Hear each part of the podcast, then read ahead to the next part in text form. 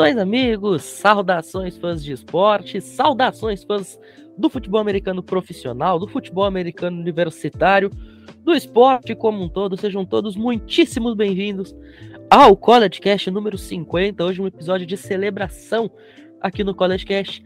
Depois aí de umas férias, a bem dizer, né? Ficamos aí mais ou menos um mês e meio sem publicar novos episódios. A equipe tirando uma folguinha merecida depois de todo o trabalho desempenhado desde o começo da temporada passada. Aliás, desde antes do começo da temporada até aí o draft. Estamos de volta com esse episódio número 50. Hoje, quinta-feira, 16 de junho, feriado em muitas partes do Brasil. Hoje para falar sobre jogadores que podem ter seus, seus breakout years no college football na próxima temporada, jogadores ou que estão chegando agora no college, como é o caso de alguns aqui que a gente vai comentar, ou também jogadores que buscam boostar as suas intenções de draft, ou mesmo jogadores que finalmente vão ter o espaço que necessitavam para jogar devido à saída de outros que acabavam os ofuscando de certa forma, né? Estou hoje aqui mais uma vez com o Bruno Oliveira, já membro fixo da mesa há muito tempo, é, ele que comanda os podcasts é, de debate, né, Brunão? Muito bem-vindo de volta aqui ao College Cast. Agora sim, até a virada do ano, sem mais folga para ninguém. Exatamente. Muito boa noite, Matheus Pinho. Muito boa noite à nossa mesa aí que você vai apresentar. Muito bom estar de volta. Agora a gente vai seguir uma sequência de podcasts semanais. E hoje o tema vai ser muito bom analisar agora que a temporada definitivamente já acabou, né? Falta dois meses para começar o college football. Então, muito jogador bom aí para a gente analisar nessa próxima temporada. Vale a pena ficar de olho. Como todo mundo já sabe, eu sou o Matheus Pinho, não precisa de muita apresentação para isso. E hoje a gente vai ter aqui duas pessoas participando pela primeira vez junto da nossa mesa. Kaique Ferreira, ele que fez parte do projeto All College lá no Fama na Net, é, insider aqui no Brasil do Baltimore Ravens, vai estar nos agraciando aí com a sua presença não só hoje, mas também nos episódios à frente. Muitíssimo boa noite e oficialmente bem-vindo ao College Cast. Muito obrigado, Matheus. Obrigado meus colegas de bancada. Boa noite a todos. Boa noite, bom dia, boa tarde. O horário é você aí que nos escuta. É muito interessante essa pauta, Matheus. Jogadores que vão ter seus anos de breakout, né? Jogadores aí que têm certa expectativa, mas que ainda não tiveram seu espaço necessário, mas que vem, vem buscando seu lugar ao sol. Vai ser interessante a gente fazer essa análise, Matheus. Exatamente. Para fechar a nossa mesa de hoje, João Oliveira, meu grande parceiro, meu grande camarada, meu grande colega, Rebatida Podcast, inclusive hoje é quinta-feira, logo mais a gente tá junto também para gravar o Rebatida, né, João? Mas antes de falar de beisebol, é hora de falar de futebol americano. Ele que é torcedor da LSU Tigers, o time tá meio embaixo, quem sabe esse ano volta aos seus momentos de glória. Boa noite, Matheus, Kaique, Bruno, boa noite aos nossos ouvintes. E com certeza esse ano de 2022 vai ser um ano roxo e dourado. É, foi um hiato de dois anos que o time teve, mas de novo vai voltar a brigar forte por essa SEC e colocar Alabama no lugar dela, que é inútil. Como diz o nosso Nicolas, né, Bruno? Ah, que bom seria se Alabama perdesse todo dia. Perfeito. Bom, agora sim, é hora de começar a falar de Breakout Years. E o primeiro deles que a gente vai começar a comentar é exatamente o cara homenageado pela Fight Song que abriu o programa. Né, em homenagem também aqui ao Bruno, Tyler Van Dyke, quarterback, Miami Hurricanes. É, o Bruno que é torcedor aí do time e tava quase cantando aqui junto com a Fight Song, né, Brunão? Coisa linda, né? Finalmente. É...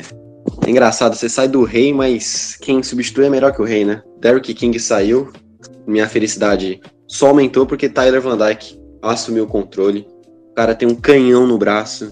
É, o jogo dele contra Pittsburgh Panthers é uma coisa linda, linda, linda. Teve só perder um jogo ali para North Carolina por é, coisas que acontecem, né? O time de Miami não era bom temporada passada, tem um recrutamento legal, agora tem o Mario Cristobal, né? Agora a situação mudou completamente, não temos mais é, inúteis no comando de Miami, não vou nem citar nomes.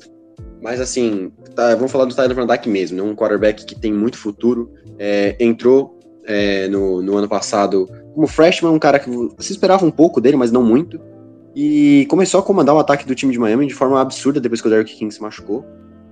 É, o time de Miami começou a ter boas jogadas de longa distância, né, de é, big plays. O Charleston Rumble era um cara ok como wide receiver, ele virou um wide receiver melhor, infelizmente não foi draftado. Mas assim, ele conseguiu extrair o melhor de cada jogador, o Will Mallory, o Tyrande. Enfim, o Tyler Van Dyke é um cara que pro futuro, com boas peças para wide receiver, você tem uma opção boa a longa distância, porque é um cara que consegue fazer a bola chegar lá, diferente, por exemplo, do Mac Jones, que é um cara que não consegue ter um braço tão forte nesse quesito. O Van Dyke é melhor que o Mac Jones, por exemplo. É, é, um cara que consegue fazer checkdowns muito bem feitos, consegue analisar bem a defesa. É um cara que está sendo cotado para ganhar o Heisman, mesmo é, com alguns jogos no, no comando do ataque de, de Miami. E com o Cristobal, que é um cara que treinou o Justin Herbert, é, que também tem um canhão no braço. Eu fico bem animado com o futuro de Miami, não acho que Miami vai chegar no top 10 da, do ranking nesse ano e tal, mas com, com um recrutamento ofensivo melhor para Miami. É, o Zion Nelson vai ficar em, em, Miami nesse ano, então um tackle para proteger o, o, Van Dyke. E ele não é o zagueiro do Liverpool, tá? Então o Van Dyke é o quarterback de Miami e ele vai ser mais conhecido que o zagueiro do Liverpool. Com certeza, porque esse cara é o futuro de Miami, não tenho nem dúvidas. Charleston Rainbow, que acabou sendo drafted free agent pelo Carolina Panthers, né? Não sei se o Kaique e o João tem alguma coisa para comentar aí sobre o Tyler Van Dyke. Eu vou falar por mim, tá? Eu acredito que o Tyler Van Dyke esse ano ele vai estar sim entre os grandes da classe. Não acho que vai ser suficiente aí para não, o cara vai ganhar o Heisman, vai fazer a temporada que fez o Joe Burrow, aquela coisa toda. Mas é, eu tenho muita expectativa desse time de Miami, até porque vamos considerar que o Mark Sobel, ele não só é um head coach provado, né? Você falou aí do que ele fez com o Justin Herbert, mas é um cara que conhece a casa. Foi campeão nacional como jogador com a Miami Hurricanes lá em 1992. Então você tem um cara para colocar o time das Hurricanes nos eixos. É esse aí. Bem lembrado, Matheus. É... Mário Cristóvão é de casa, né?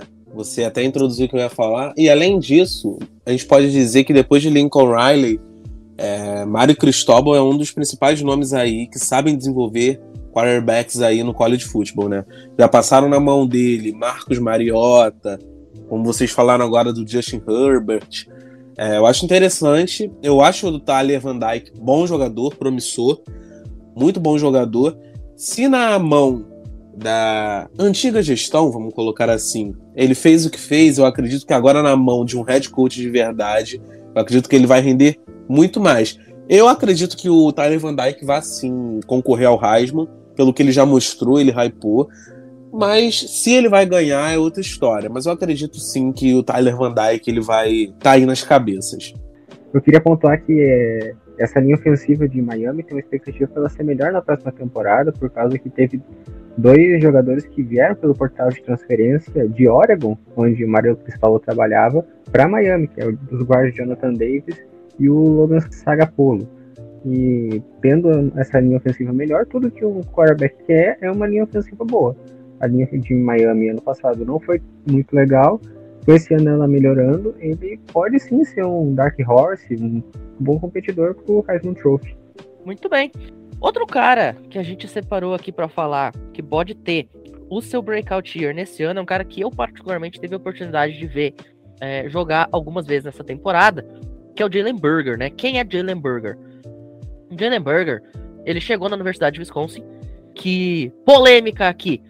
É sim a melhor universidade com relação ao jogo terrestre do college football, torcedores da Georgia Bulldogs que me desculpem. Mas ele chegou lá, cara, e nos primeiros jogos ele só faltou fazer chover. E aí, do nada, o cara deu uma bloqueada na cabeça, disse assim: não quero mais. Entrou no portal de transferência. E aí surgiu a lenda do Braylon Allen, aos seus 17 anos de idade, fazendo o que fez lá pelo time dos Badgers. O Jalen Burger se manteve na Big Ten, vai jogar agora em Michigan State. E na minha opinião, se você quer um cara para substituir o Kenneth Walker e manter o estilo de jogo, Jalen Burger é este cara. Eu acho que Michigan State vai estar muito bem servido na temporada e não se surpreendam se ele acabar sendo o líder de, de jardas aí do college football em 2022. Então, você tem um peso muito grande de substituir o, o Kenneth Walker nessa temporada, né? principalmente do que ele fez ano passado, né? Na minha opinião, ele era o melhor running back da classe, acima do Bruce Hall.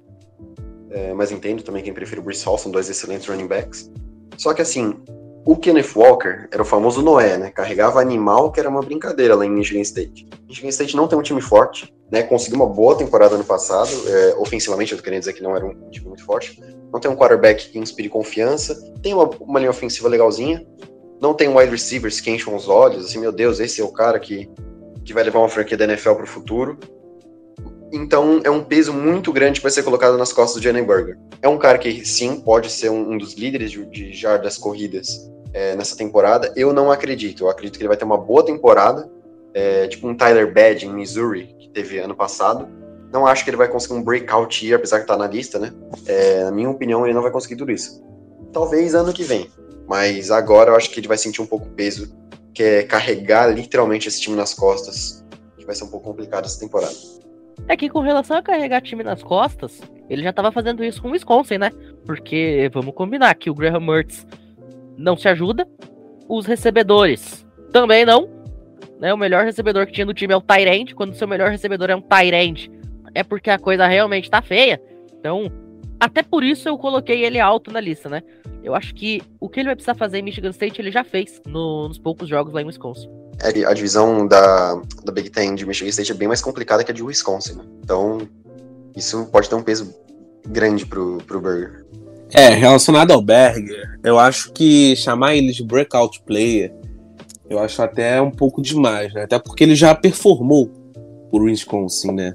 Eu acho ele muito bom jogador, eu acho ele hoje em Michigan State com um cenário muito favorável para ele, não só no sentido do jogo em si, de ter um ataque que ele consiga performar mas também por seu principal rival ali por uma vaga, que era o Kenneth Walker, ele ter ido para a NFL, né? Então ele assume ali a vaga de running back 1 e eu acredito que ele vá bem sim.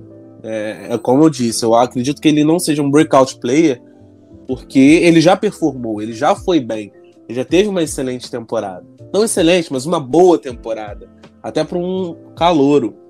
Mas eu acredito que o Berger irá bem sim tá com a faca e o queijo na mão, né? Como vocês já falaram, o ataque de Michigan State não é um ataque dos melhores, mas que você consegue ter boas peças. O Berger é uma delas, uma das poucas peças, e tudo indica que ele venha a se destacar, né? Até porque não tem muito com o que no ataque tire o brilho dele, né? Então acredito que ele vai é, se sair muito bem aí no ataque aí de Michigan State. É, Michigan é um time que corre muito com a bola, tem esse running back que performou bem, e se ele conseguir se focar, vai ser uma boa substituição para o Kenneth Walker. E vamos, vamos ver o que, que vai sair dessa temporada de, de Michigan State, por causa que foi muito interessante o ano passado. Eu tava com esperanças de Michigan conseguir ir para os playoffs, mas Michigan foi Michigan, Michiganizou de novo. Vamos ver essa temporada, mas parece que pode ser uma temporada que de novo os verdes vão brigar pela essa Big Ten. Eu acho interessante o que o João ele citou, que ele falou do Berger, se ele se mantiver focado. É, eu acho que o maior adversário do Berger, que pode impedir ele de performar, não é nem o sistema de jogo de Michigan State, é a própria cabeça dele, é ele mesmo, né? Você vê que a própria transferência dele de Wisconsin para Michigan State foi uma transferência um pouco polêmica, ninguém esperava. Eu particularmente não esperava essa transferência entendeu? Ele já é um atleta tido como polêmico, então eu acho que o maior adversário que ele tem para conseguir não performar pode ser ele mesmo, como o João disse aí. Ele tem que se manter focado. Ele é um excelente jogador. Talento ele tem. Ele é rápido, ele sabe ler. Ele chegou muito acima no seu ano de calouro. Só que o que impede ele é ele mesmo. Vamos ver agora se esse ano ele se mantém focado agora com essa oportunidade aí que caiu do céu para ele muito bem colocado, tá? Concordo com você plenamente que o maior adversário dele é ele mesmo. Bom, já que a gente falou então de um cara que tem como maior adversário ele mesmo, vamos mudar a chavinha e vamos pro oposto, né? Um cara que o maior adversário foi a defesa do outro time. Porque Bruno Oliveira, meu amigo, o que, que foi aquele jogo do Jackson Smith Nigba no Rose Bowl contra Utah? colocou a partida no bolso e ali se credenciou a ser talvez o melhor wide receiver é, da próxima temporada e quiçá até já pensando em draft. Então, cara, quando a gente teve o podcast com o Léo Andrade, né? Eu falei que tem duas universidades que são produtoras de wide receiver atualmente, né? Que é a Alabama e o High State, né? A Alabama você tem Julio Jones, Jalen Waddle, Devonta Smith, você tem inúmeros é, wide receivers sensacionais. E o High State agora, você Terry McLaurin, é, você tem o Garrett Wilson que veio agora pro draft, Chris Olave, e mais um wide receiver que, que vai destruir na, no college football e no futuro na liga, Jackson Smith Ndigba. E por que, que ele é um pouco diferenciado de todos que eu falei, desses seis aí que eu falei? Porque ele é um cara que, mesmo não sendo é, ano de draft, porque ele era sophomore ano passado, ele é um cara que já se destacava no ataque, né? Mesmo tendo dois wide receivers totalmente consolidados, que era o Garrett Wilson e o Chris Olave, que foi para os Jets e para os Saints. Então, você já via que havia um, um, um diferencial, né? Gente que não acompanha muito os times, e você via que a transmissão dava destaque para ele, ó, toda hora Jackson Smith Indigba, e você já acompanhava, já sabia quem ele era. E no Rose Bowl só foi uma constatação do que vai ser o futuro de Ohio State, né? Com CJ Stroud Jackson Smith Indigba. Cara, absurdo o que ele fez. Ele, como você falou, colocou no bolso e toda a secundária de Utah, ninguém conseguiu parar ele. Se você colocasse os cinco, que nem aquele, meme do, do Calvin Johnson sendo marcado por dois, né? Logo na linha de scrimmage. Se você colocasse cinco, ninguém parava o, ele no, no, no, Rose Bowl. E é um cara que a, a sintonia com CJ Stroud, para mim, ele é, é, de longe o melhor wide receiver de Ohio State. Agora mesmo, tendo um que a gente vai falar daqui a pouco. É um cara que, para mim, é o wide receiver 1 de qualquer classe de draft futura que tiver na, na, NFL. Independente de qualquer classe que ele tiver, ele vai ser o número 1, porque essa temporada ele vai ser o melhor wide receiver do college. Eu já tô falando de antemão.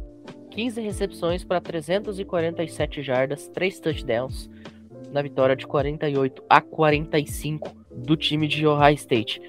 Cara, o que o Jackson Smith Indigba fez em janeiro não é de Deus. Cara, como o Ohio State produz bons recebedores, né? Como o Bruno ele falou, Alabama e Ohio State, para mim o Ohio State é até acima de Alabama nesse quesito, né? Como produz bons recebedores, né? não só recebedores, né? Produz também bons running backs, produz também bons cornerbacks também, né? Mas principalmente wide receivers, né? Só dos últimos anos para cá, Michael Thomas, Terry McLaurin. Olha só o corpo de recebedores de Ohio State do ano passado. Pra gente poder estar tá falando aí. Garrett Wilson, Jackson Smith Digba, é, Chris Olave, já puxando o gancho pro próximo, como o Bruno tinha falado, Marvin Harrison Jr., né, já dando um spoiler aí para você que está nos ouvindo. Que corpo de recebedores Ohio State tinha ano passado, né? Então a expectativa é a melhor. Se Jay Stroud teve uma excelente temporada como titular ano passado, é, Indigba ele joga de slot, né? Mas eu posso ver claramente o Indigba jogando de wideout, claramente, né? Ele tem qualidade para isso, embora o corpo nem ajude tanto, mas ele tem qualidade para isso. Ele é, ele é um atleta muito técnico, né? Ele, você vê que ele tem um bom jogo de mãos ali, tem mãos confiáveis, né? O Ohio State, para mim, com esse ataque, CJ Stroud, Smith Indigba, Marvin Harrison, para mim, eu acho que com certeza figura entre os favoritos, como todo ano, claro. Mas esse ano eu acho excelente, porque não caiu o nível, né? No setor de wide receivers ali de Ohio State. Não caiu o nível. Saíram jogadores importantes, saiu o Chris Olave, saiu o Garrett Wilson, mas continua ali com a qualidade. Smith Digba, e o seu complemento, né? Eu acho muito interessante aí o que o Ohio State faz com seus wide receivers.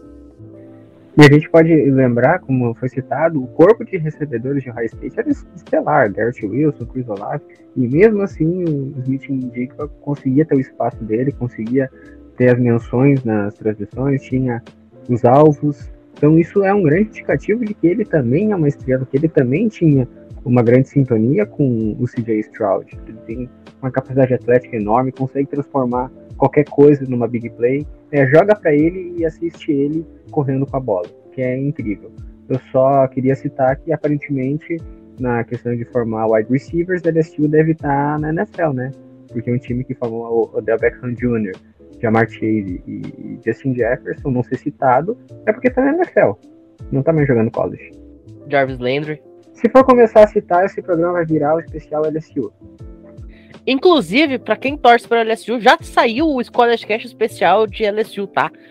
Falando aí sobre aquela temporada mágica de 2019 e também sobre todos os títulos nacionais de LSU. Você que é Tiger, dá uma, uma voltada aí, uns 10 episódios atrás, mais ou menos, tem lá College Cash sobre a LSU Tigers. Mas hoje o LSU não tá na pauta. O que tá na pauta é exatamente essa dupla de High State. Vamos falar então sobre o Marvin Harrison Jr. Vocês até já deram uma pincelada, mas cara, para quem quiser assistir um jogo esse ano, você que é fanboy de ataque, quer um time para acompanhar, acompanha seu High State porque vai ser um troço absolutamente formidável. É, então, o, o Marvin Harrison Jr., né, que o pai dele só foi o Marvin Harrison, né, não sei se as pessoas conhecem, mas foi um dos maiores wide receivers da história da liga, né, o, uma lenda lá em Indianápolis. E o Marvin Harrison Jr. é um, um, um, dos poucos casos, assim, é que, é que lá na NFL tem um pouco mais, né? Que filho de, de lenda geralmente nunca dá certo, né? Tem são alguns poucos casos que dão certo. Mas esse é um caso que eu, que eu boto fé que pode, pode dar bom, porque o Marvin Harrison Jr. é um cara muito inteligente, né? Eu sou um amante de wide receiver, né? Uma posição que mais me encanta na liga, no esporte, quer dizer. E, cara, ele é um cara que, é, formando a dupla, bem, como você bem disse, né? O Smith Ndigba, o Marvin Harrison e o CJ Stroud, dependendo de quando eles forem pro draft, né? Quando decidirem, provavelmente o CJ Stroud vai no ano que vem. E detalhe, você coloca, você pensa, ah, não, mas o backfield deve ser fraco. Não, o backfield é Trevor Henderson, o melhor freshman da temporada passada. Perfeito, perfeito. E a gente, lembrando que quem não acompanhou quiser relembrar, a gente fez o programa dos recrutas do ano passado, a gente fez esse ano também. É, e a gente tinha colocado o Trevor Henderson em primeiro lugar. E a gente cravou, né? Tanto que ele virou uma lenda é, é, no, na temporada passada, uma temporada histórica, talvez uma das melhores temporadas de freshman é, de running back que o college football já viu. Então, cara, você tem o quarteto mágico, né? CJ Stroud, Trevelyan Henderson, é, Jackson Smith Ndigba e o Marvin Harrison Jr. Cara, eu acho que não, você não pode escolher mais do que isso, né? Você até quem torce para o State tá de barriga cheia, vai estar tá mal acostumado quando algum desses jogadores saírem, porque eu vejo esse ataque, como o Pinhatti falava, né, grande Pinhatti, que o Ohio State era um dos melhores ataques que ele viu, e tem tudo para ser, cara. É um ataque que para mim pode fazer história tranquilamente, chegar talvez perto do que foi o ataque de LSU, né? De 2019, que para mim é o ataque que mais me encantou no college football. São jogadores que podem passar tranquilamente de 1.500 jardas recebidas. Nossa, não sei nem mais o que falar, porque fica repetitivo de você elogiar tanto, o que pode ser, claro, é, a gente não prevê o futuro, né? A gente pode ter lesão, essas coisas, mas no papel, o que a gente imagina são temporadas dominantes. Garrett Wilson e Chris Olave saíram sem problema. Tem Jackson Smith Ndigba e Marvin Harrison Jr. e podem ser até melhores que os dois é, jogando para o High State. Números então de Marvin Harrison Sr., já que o Bruno fez aí a associação. Não que fosse muito difícil fazer associação quando o nome do cara é Junior, né? No college, Marvin Harrison, 42 partidas, sendo 30 delas como titular, lá jogando em Syracuse, 135 recepções, 2.718 jardas, uma média aí de 20 jardas por recepção, além de 20 touchdowns. Na NFL, jogando pelo Indianapolis Colts, ele teve aí 190 jogos, 188 deles como titular, foram 1.102 recepções, com 14.580 jardas recebidas, uma média de 13,2 jardas por recepção. É, a mais longa delas para 80 jardas, e foram 28 touchdowns. Destes 28 touchdowns, dois deles jogados em pós-temporada. É, ele tem até hoje, pelo menos aí, uns 30 recordes dentro da NFL. Esse é Marvin Harrison, se alguém mora numa caverna e nunca tinha ouvido falar. Bizarro, né? Bizarro como o talento tá no berço, né? Tanto Marvin Harrison Sr., que é o pai, quanto Marvin Harrison Jr., né? Que é o filho, né? É muito cedo ainda para dizer que o Marvin Harrison terá algum sucesso é, na NFL. A gente não sabe nem se ele vai ter sucesso no college, a gente sabe que o talento, pelo menos para isso, ele tem, né? Não tem como falar que não, né? Marvin Harrison, eu acho ele um wide receiver talentoso. Né? A gente vê que tem wide receiver que a principal característica muitas vezes não é nem o talento em si, né? E sim o fato dele ser físico, disputando bolas. Mas o Marvin Harrison você vê que ele é talentoso, ele é um wide receiver talentoso, né? Ele é um bom wide receiver, assim como o Bruno falou que o wide receiver é a posição que encanta ele, no caso, para mim é a segunda que mais encanta, no caso a primeira depois do quarterback, né? Mas o Marvin Harrison, claramente, ele é um jogador muito talentoso, né?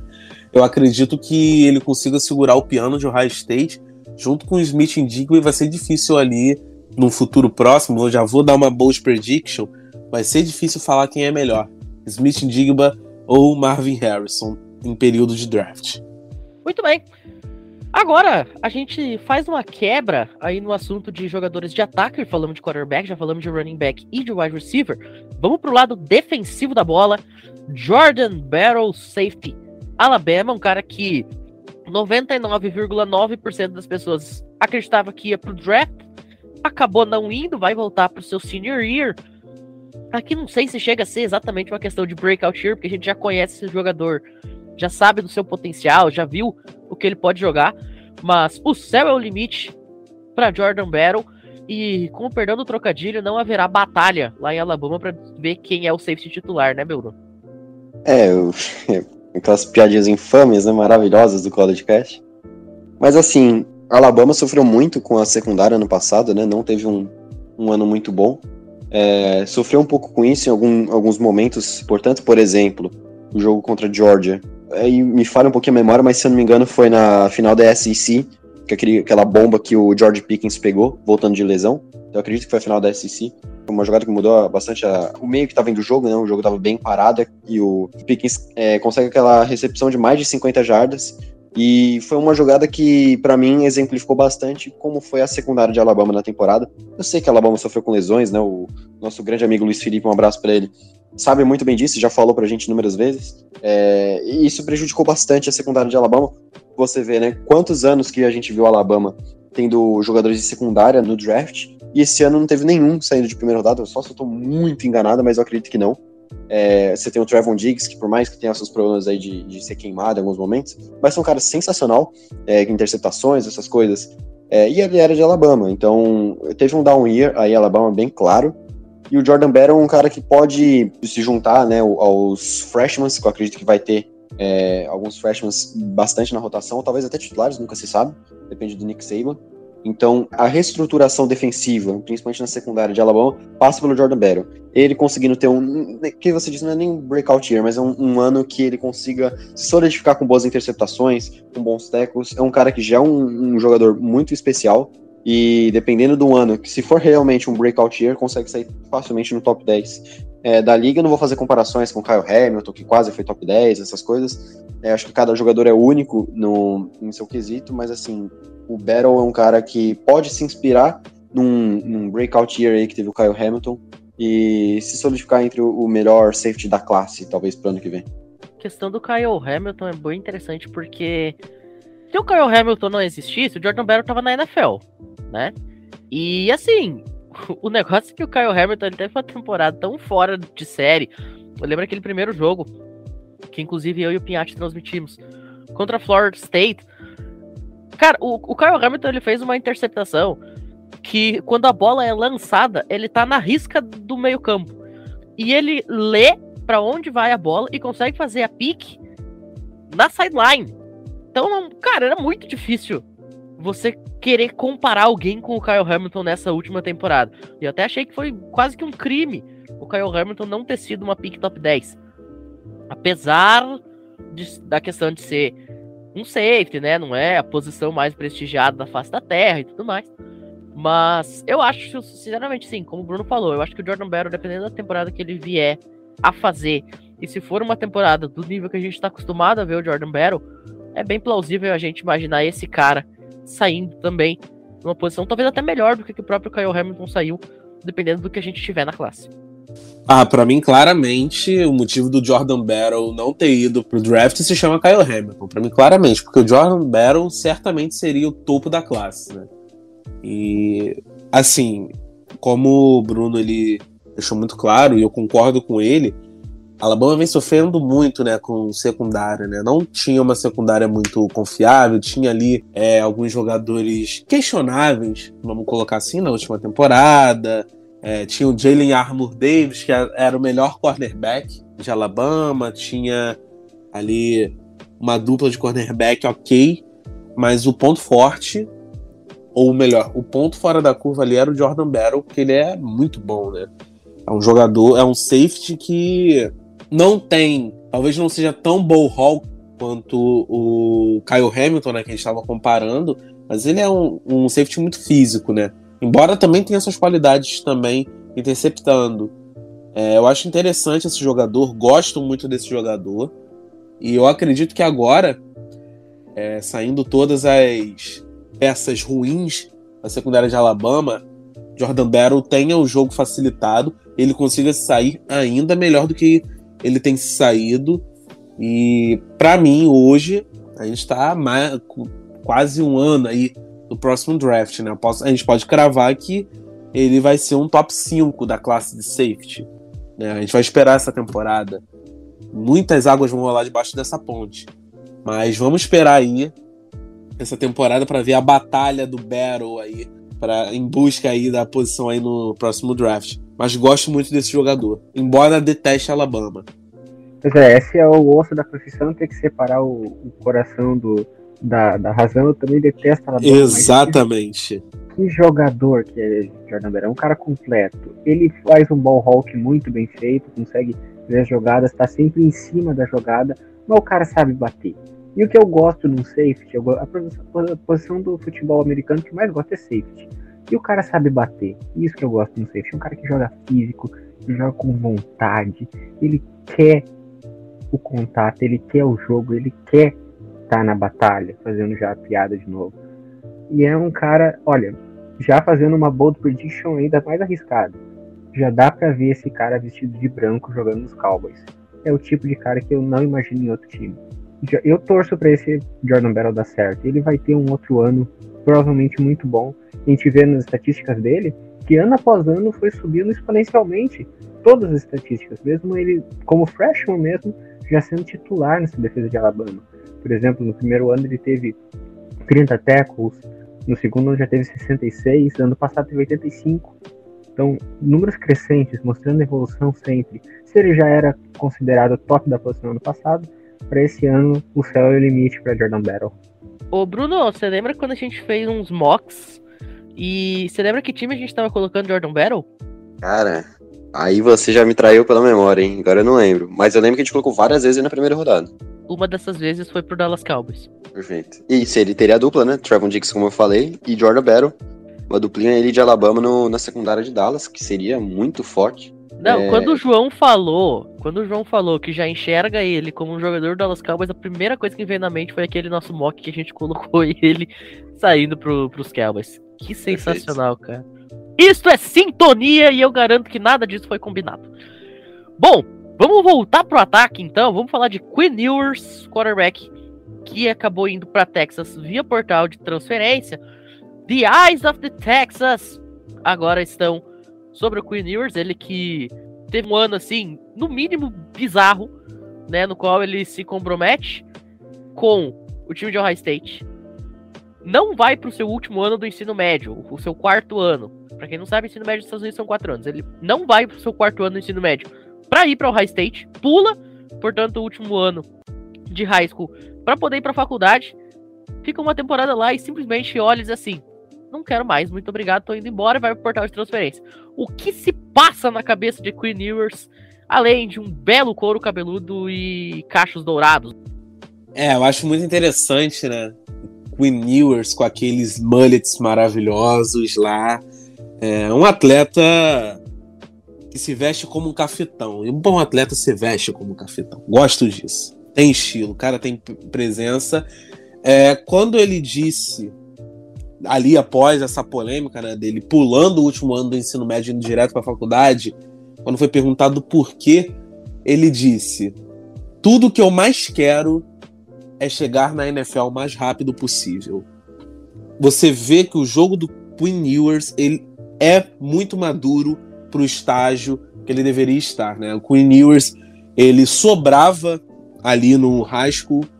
Ali teve uma disputa muito intensa com o CJ Stroud na pré-temporada de Ohio State, na qual o CJ Stroud ele vence a batalha, até porque o CJ Stroud ele já estava em Ohio State, ele tinha sido redshirt, os dois eram atletas vindos recrutados, no caso, cinco estrelas. O Queen Ewers, ele tem uma excelente leitura de campo, ele sabe se movimentar no pocket, ele sabe também quando sair no pocket, ele é um atleta completo, vamos colocar assim.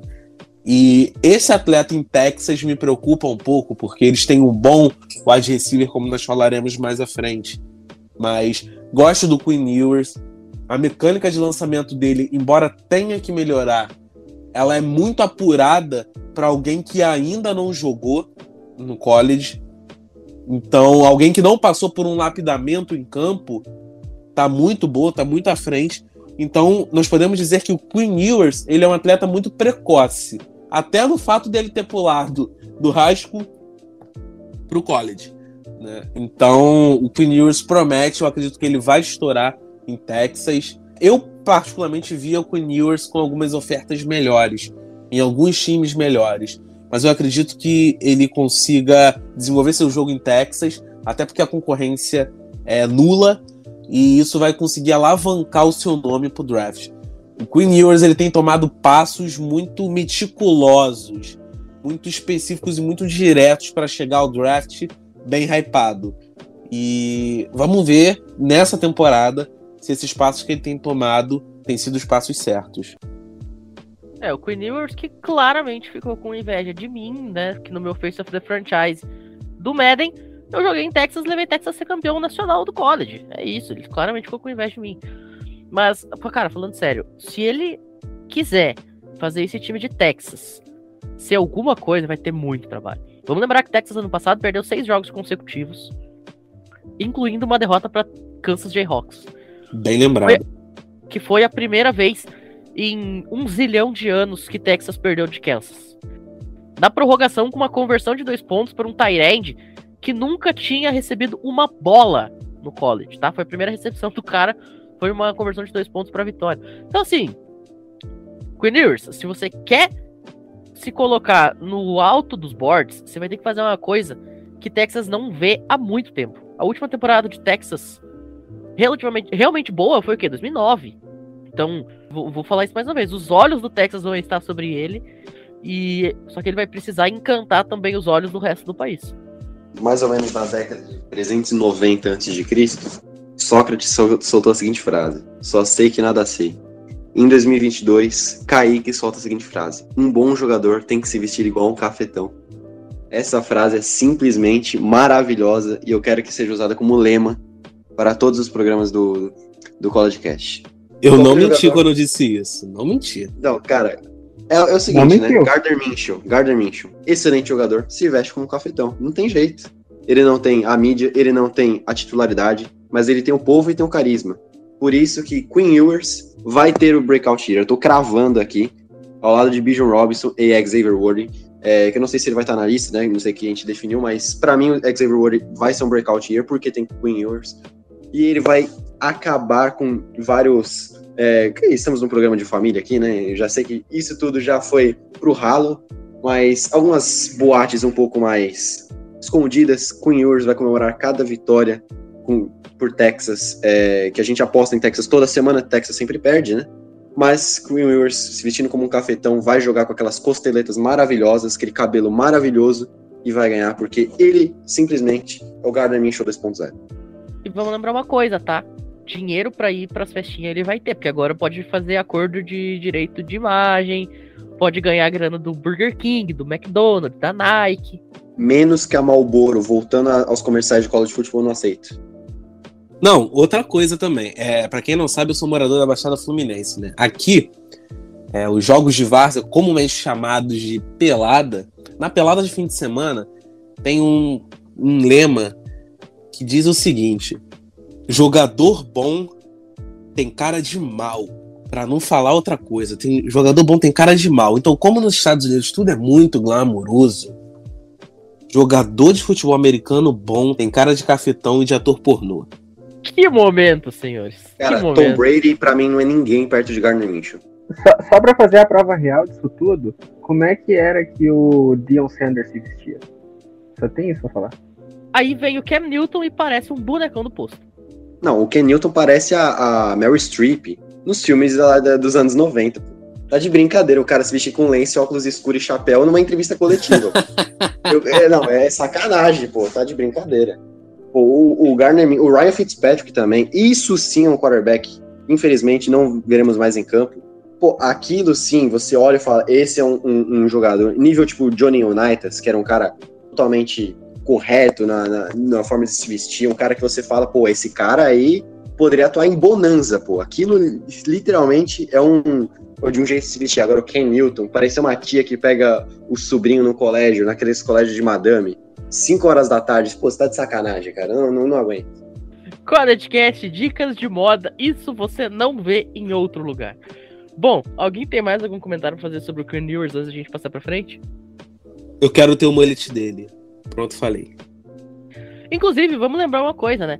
No ano retrasado, teve aquele jogo entre Coastal Carolina e BYU, que a rapaziada de Coastal Carolina fez camiseta escrito Mullets versus Mormons, né? Que eram o, os Mullets de Coastal Carolina contra os Mormons do, do, time de BYU. Os novos Mullets esse ano, camisa de Mullet vai ser com o Horns Down, lá do, de Texas. Bom, vamos continuar falando de QB agora, só que vamos sair de Texas para Califórnia, Caleb Williams, USC, outro que se transferiu, vindo lá da Oklahoma Juniors. Quase foi para Nebraska, não, não Nebraska, para o Scout, Nossa, né? seria tenebroso ver ele lá, hein? Cara, assim, eu vou falar um negócio. Eu acompanho muita gente de Wisconsin, inclusive tenho contato com gente que estuda na Universidade de Wisconsin, e vendo essa questão do Caleb Williams, a, o meu único pensamento era: isso não vai rolar, gente.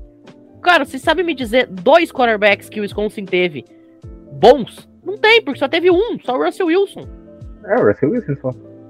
Então, cara. Nem lembrava que ele vinha Jack de lá. Cohen, Jack Cohen vai calar muitas bocas nesse podcast aqui. Vai.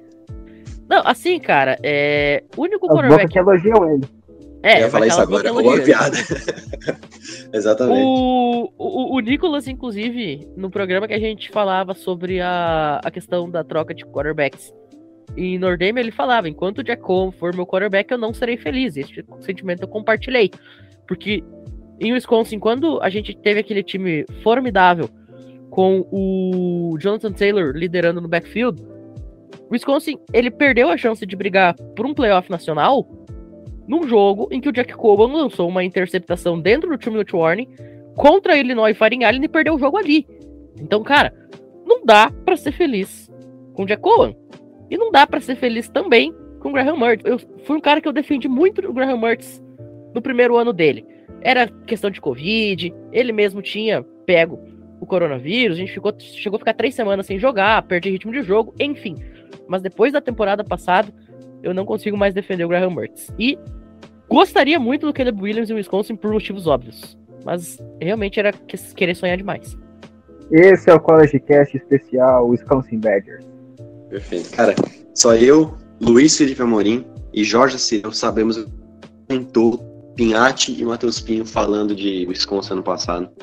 Ah, o Graham Mertz. O Graham Mertz ele vai ser o breakout, vai ser o, o, o Heisman Trophy. O Graham Mertz, é, tipo, eu, eu, eu, gosto bastante do Wisconsin, mas do jeito que eles falam, comecei, eu comecei a pegar raiva de, de Wisconsin, do mesmo jeito que o Jorge pegou raiva de Miami, de tanto que eu falo. Cara, o Graham Mertz é um cara que, porque, tipo, parece aquele centroavante do seu time, que tipo, você sabe que ele é o Ribamar, o seu centroavante é o Ribamar, mas você gosta dele porque tá no seu time. Ah, não, pô, o Ribamar vai jogar. Ele não vai jogar, você sabe que ele não vai jogar. E você tenta forçar. O Graham Mertz é a mesma coisa o Graham Mertz não vai conseguir chegar no nível que o Joe Burrow conseguiu em um ano, né? Cara, é impossível. Primeiro que ele não tem a, mão de obra necessária como de wide receiver. É uma, uma universidade que é running back, então, tipo, acho que o Caleb Williams ia ser interessante nisso na parte da corrida, mas lançando não ia ser interessante o Wisconsin. E, tipo, é a mesma coisa aqueles memes, né? Messi, vem jogar no Vasco. Pô. Caleb Williams não ia jogar em Wisconsin. Sabe me desculpar. Ninguém sem consciência que é quarterback vai jogar em Wisconsin. É, ele tinha outras opções e eu acho que ele fez, tomou a decisão correta. O Lincoln Riley foi o cara que, que recrutou ele, né? Então ele vai lá para USC. Todo mundo de Oklahoma foi para USC, basicamente, né? É, e ele vai ter o, a companhia do o Jordan Edson. Jordan Edson foi para USC, que era o, o wide receiver de Pittsburgh. Cara, ele vai ter uma mão de obra muito bacana lá em USC, vai conseguir desenvolver bastante o seu futebol americano. Eu acredito que não poderia ter tido opção melhor para ele. Eu acho que se ele fosse uma universidade maior assim, ele teria um pouco de dificuldade para ser titular, vai, sei lá, vai para Alabama. Você ter um Bryce Young, então vai ter uma disputa muito grande, tal. Então, tipo, vai para uma universidade um pouco menor no quesito futebol americano é, atual.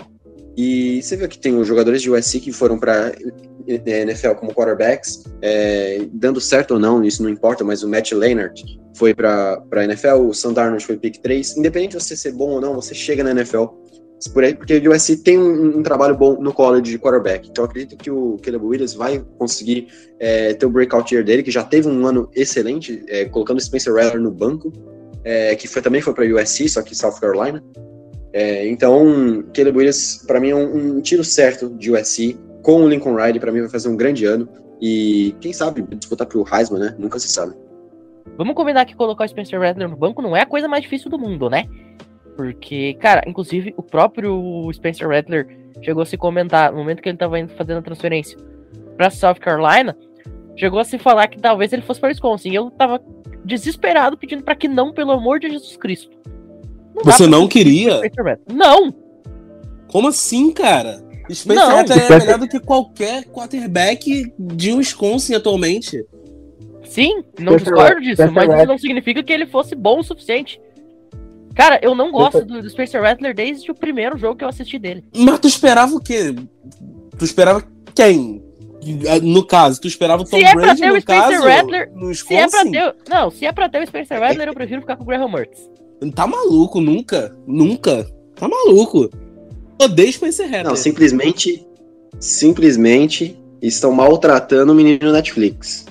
Né? Spencer Rattler tem o seu talento, né? joga de terno, parece que tá morto. É um cara que, cara, eu vou ter que concordar com o Pinho. Porra, o. Oh, perdão, não, perdão pelo O Spencer Rattler é o Luan. Oh, não dá, o Spencer Rattler não dá. O Spencer... Não, o Spencer Rattler é basicamente o Luan do Corinthians.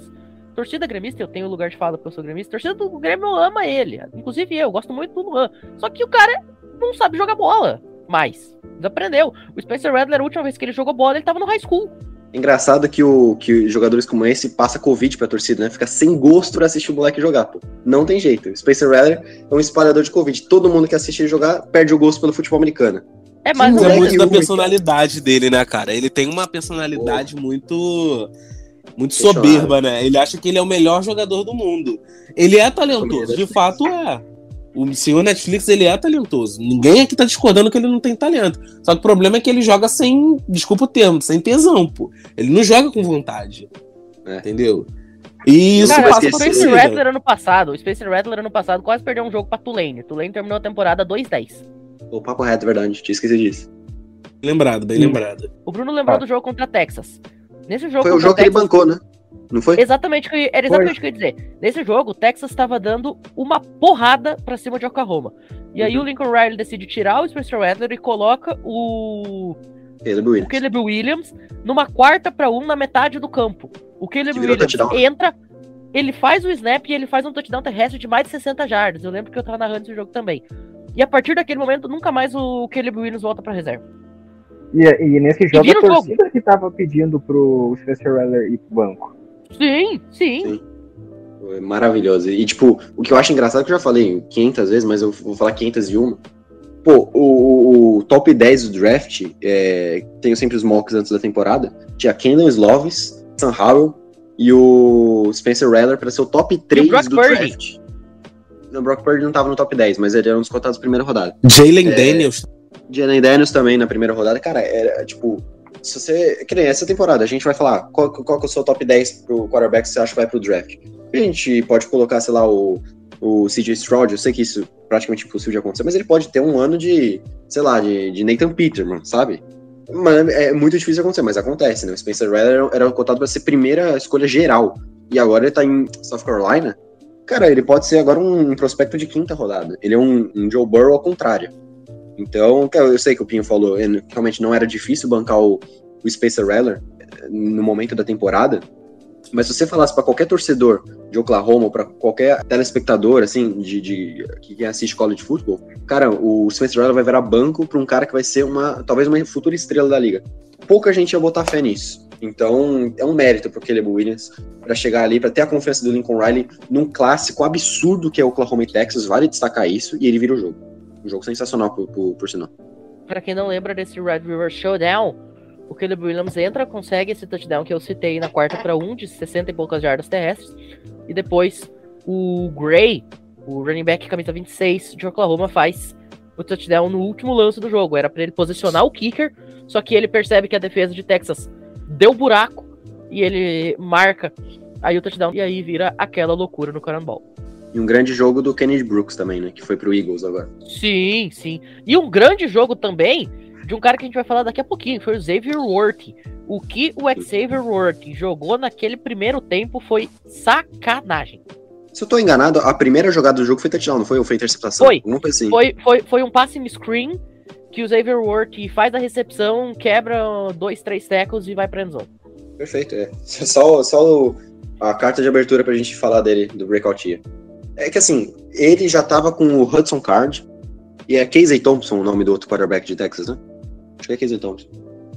Cara, você tinha dois quarterbacks completamente medianos. É, é difícil, parece, ah, mas, pô, o cara é, é, recebe passe de qualquer jeito, tem que receber quem é bom é, pega de qualquer passo de qualquer quarterback. Não é assim. Todo mundo sabe que não é assim. Se você colocar o, como eu falei, né, o Nathan Peterman para lançar pro Davante Adams, ele não vai pegar todas as bolas, porque vai ser cada pato morto que é brincadeira. Primeiro que a bola nem vai chegar nele, vai ser interceptado. Mas se chegar é um pato morto. Então não é qualquer coisa, qualquer quarterback que você lança, é, joga para cima que o cara vai pegar, né? É, então ele teve dois quarterbacks muito questionáveis, né? Jogadores que você até o Hudson Card você esperava um pouco dele, não não conseguiu fazer um, um, um, bom ano. O primeiro jogo de Texas, se eu não me engano, foi uma derrota para Arkansas, fez uma grande temporada ano passado. Então já teve esses problemas o, o Xavier Worthy. Mas ele mesmo assim ele conseguiu ter um nível muito alto. Me lembrou muito o Terry McLaurin em Washington, sofrendo com quarterbacks medianos, mas mesmo assim tendo um ano muito bom é, recebendo passes. Né? O, o McLaurin mais de um ano até. E o que, que acontece? A gente vai ter o, o, o cafetão, né? Aí o Kim Williams, esse nego maravilhoso. Cara, você tem um, um Bijan Robinson, que, que, a gente tá, falou pouco dele, né? Ele não é um breakout year porque o cara quase foi Heisman ano passado, e não é brincadeira, realmente quase foi Heisman, porque ele tinha um, um absurdo a temporada dele, né? É, é um cara que novamente tá, tá candidato a Heisman, e o que, que, o que, que vai ter um pouco de diferente? Você vai ter um quarterback que vai conseguir fazer o play action de uma maneira mais fluida do que o Hudson Card e o Casey Thompson. É, você tem o Queen Willis, que é um cara que mostrou bastante no high school, tanto que ele foi o número um da classe, né? Então, eu acredito que o, é essa, essa mudança de quarterback, que não é nada sutil, é muito grotesca essa mudança, é absurda, vai fazer o Xavier Ward ser um dos um top 3, top 5 da classe de wide receivers pro draft. Então, o cara que vai ter do lado lá o Jackson Smith Digba, que a gente já falou, vai ter o Jordan Edson, que eu já citei, e o Xavier Ward, se ele for para a NFL, não sei se ele é sophomore, acredito que sim, é, ou junior, enfim, ele vai pro draft porque ele vai conseguir ter um breakout year, se não sofrer com lesão, obviamente, pela essa mudança de quarterback. Um cara que, quem não conhece, eu, eu recomendo fortemente assistir o jogo do Red River Showdown do ano passado, mostrou muito, e esse ano acompanha de perto o Texas, que vai ser um time muito interessante. Não vai ser aquela, ah, a gente sempre acha que o Texas vai ganhar e vai perder realmente vai ganhar mais jogos, eu acredito. É, tem um trio muito forte, não é o nível do, do, de Ohio State, obviamente, mas é muito forte. Então, de olho no Xavier Ward, que é um cara que vai, vai trazer muitas alegrias para os torcedores do Longhorns. Vamos deixar aqui um abraço para o Jorge, porque vocês comentaram antes sobre o Jaden Daniels, que era cotado para ser uma escolha alta de draft. O Jorge foi o cara que zicou o Jaden Daniels, né? No momento que ele foi lá no Cover Football, citou assim: Jaden Daniels é o melhor quarterback desta classe. Pronto, a partir daquele momento o cara nunca mais conseguiu jogar absolutamente nada. O Fábio Sormani versão college. Mais ou menos isso. Só Kaique... pra pontuar, Xavier Howard, ele foi freshman ano passado, tem mais dois anos ainda de college. Perfeito, então, nossa, então ele vai ser o número um da classe é, no ano seguinte. Eu acredito que sim, eu aposto nisso. Eu acho que o Xavier Howard, na classe em que ele for prospecto, eu acredito que ele. Não posso falar número um, né? Porque sempre surge ali no último ano wide receiver e tal. Mas pelo menos um top 3, top 5 eu acredito que ele seja. Um bom jogador. É, o ataque de Texas vai tá bem interessante. A gente estava falando do Queen Ewers. É, a gente pode pontuar também que o Wort ele é um excelente complemento, né, para ele. E o, o é, Wort, dá para ressaltar, ele tá no ano de freshman dele, e provavelmente quando ele ser júnior ele já vai para para NFL, mas é interessante a gente lembrar que Texas vai entrar na SEC é quando? 2024? Então ele vai passar esses bons anos dele no college na Big 12. Big 12 tem quem de bom na defesa? A grande Sim. conferência das defesas, né? A gente sempre fala aqui que a única coisa que você nunca vai ver na Big 12 é defesa. De resto, você consegue ver de tudo. Bizarrice a fuzel. A única coisa que você não consegue ver é defesa. Então, por favor, ele vai- placar do Red River Showdown ano passado. Quanto que foi? Placar do Oh. Red River Showdown. Não lembro de cabeça, mas vou ver aqui. Foi 51 a 46, 49, alguma coisa assim. É, foi, foi bem alto. Não, que esses bons anos dele, ele vai ter stats muito boas. Claro, se ele for ainda pro senior year, ele vai jogar contra defesas muito boas da, da SC, mas ele vai continuar dominando a Big 12. Quem sabe ele, a gente sabe como é importante essa dupla quarterback e wide receiver, ele não vai ter qualquer Zé das Couves passando a bola pra ele, vai ter o Queen Ewers. Queen Ewers é um upset muito, muito grande para qualquer coisa que Texas teve desde, sei lá, Vince Young. Então, com certeza, Xavier Howard é um nome pra gente já guardar para os próximos anos. Você quase acertou, tá, Bruno? 55-48. É, foi, eu lembro que foi um placar bem. E, e Texas estava ganhando, sei lá, por 20 pontos, né? 17 pontos no, no primeiro É, tempo. Te- Texas estava ganhando por, por três posses. E, É, ao 28 a final- 7, se não me engano. É, e aí acontece isso aí que a gente já falou várias vezes, né? Do Caleb Williams entrar e virar o jogo. Sim, perfeito. Bom, falamos aqui já dos principais jogadores aí que podem ter seus breakout years nessa temporada. O último deles vai soar de uma forma meio estranha. A gente vai falar de um cara que pouca gente conhece e que não tá nesse radar, mas Luther Burden, wide receiver de Missouri. Matheus, por que raio você colocou um cara de Missouri aqui? Explico. Este cara de Missouri nada mais é do que o wide receiver com maior nota de recrutamento aí na sua classe, tá? Por que, que ele escolheu Missouri? É algo bastante difícil de a gente entender, por sinal. Mas olho no Luther Burden, tá? Ele foi jogador cinco estrelas ao sair lá do, do ensino médio. É, chega aí nesse time como principal jogador, obviamente, do time de Missouri. E ele está sendo comparado, por exemplo, ao Drake London, né? Também está jogando num time que não oferece ferramentas, mas com potencial aí de se tornar é, o líder da, da equipe. Eu só queria dizer que você pontuou aí que o Drake London, é, o fato do Drake London ter sido o wide receiver 1 da classe é um crime, assim, inafiançável. né? Eu- não acredito até hoje que o Falcons escolheu o Drake London acima de Garrett Wilson, por exemplo. E do Luther Burger. É, é o famoso, né? Quem é o quarterback de Missouri? Não sei. Quem é o head coach de Missouri? Não sei. Quem que tem em Missouri? Também não sei. Mas ele tá lá, né? Vamos ver. É, o, o head coach se chama Eli Drinkwitz. Agora, o, o QB, aí realmente você me pegou. É um dado interessante que não tem nada a ver com o, o Lura.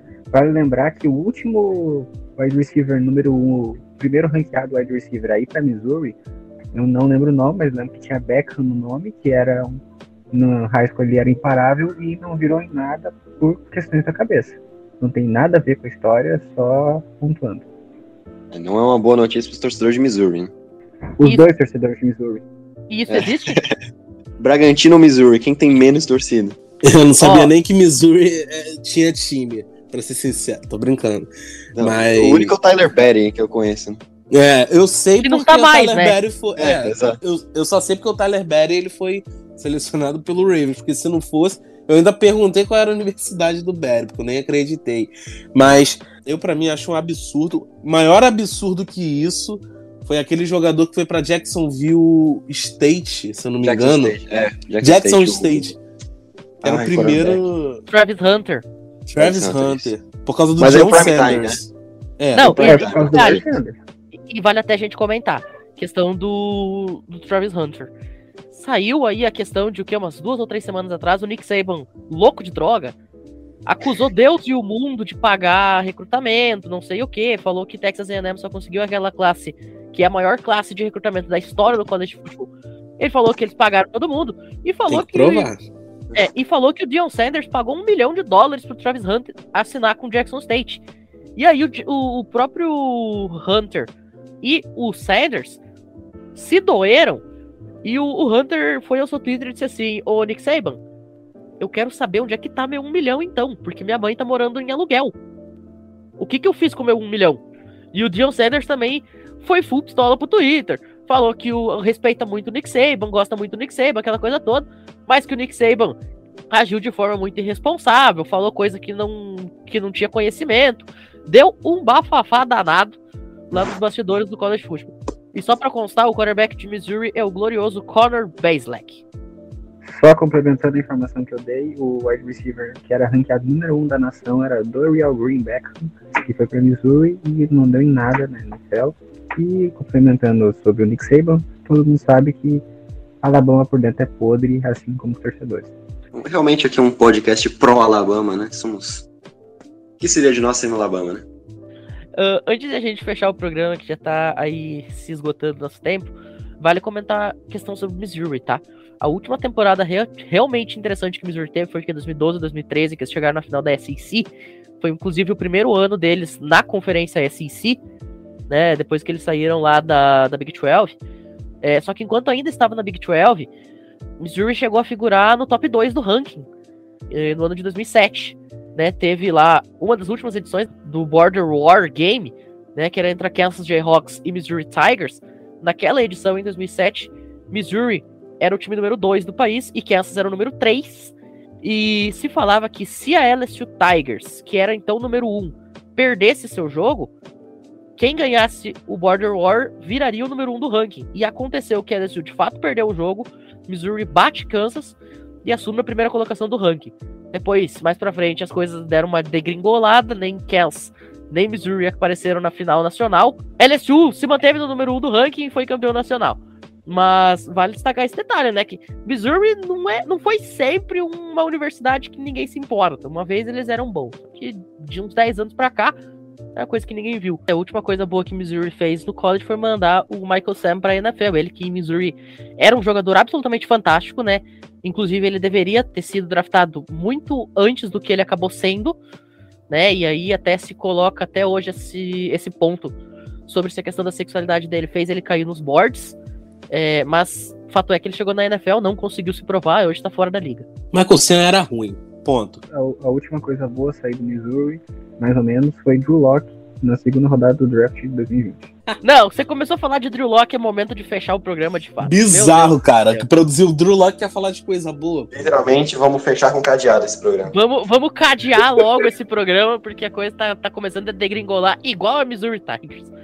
Bom, gente, primeiro quero agradecer aqui a presença do Kaique e do João, primeira participação de cada um deles. Estão convidadíssimos a voltar sempre que desejarem. É, Brunão, mais uma vez, muito obrigado. Sabadão a gente está de volta com mais College Cast Debate. É, aí, falando já, mergulhando dentro da temporada que começa em menos aí de três meses. Para todo mundo que ouviu a gente até aqui, nosso muitíssimo obrigado e até a próxima. Valeu!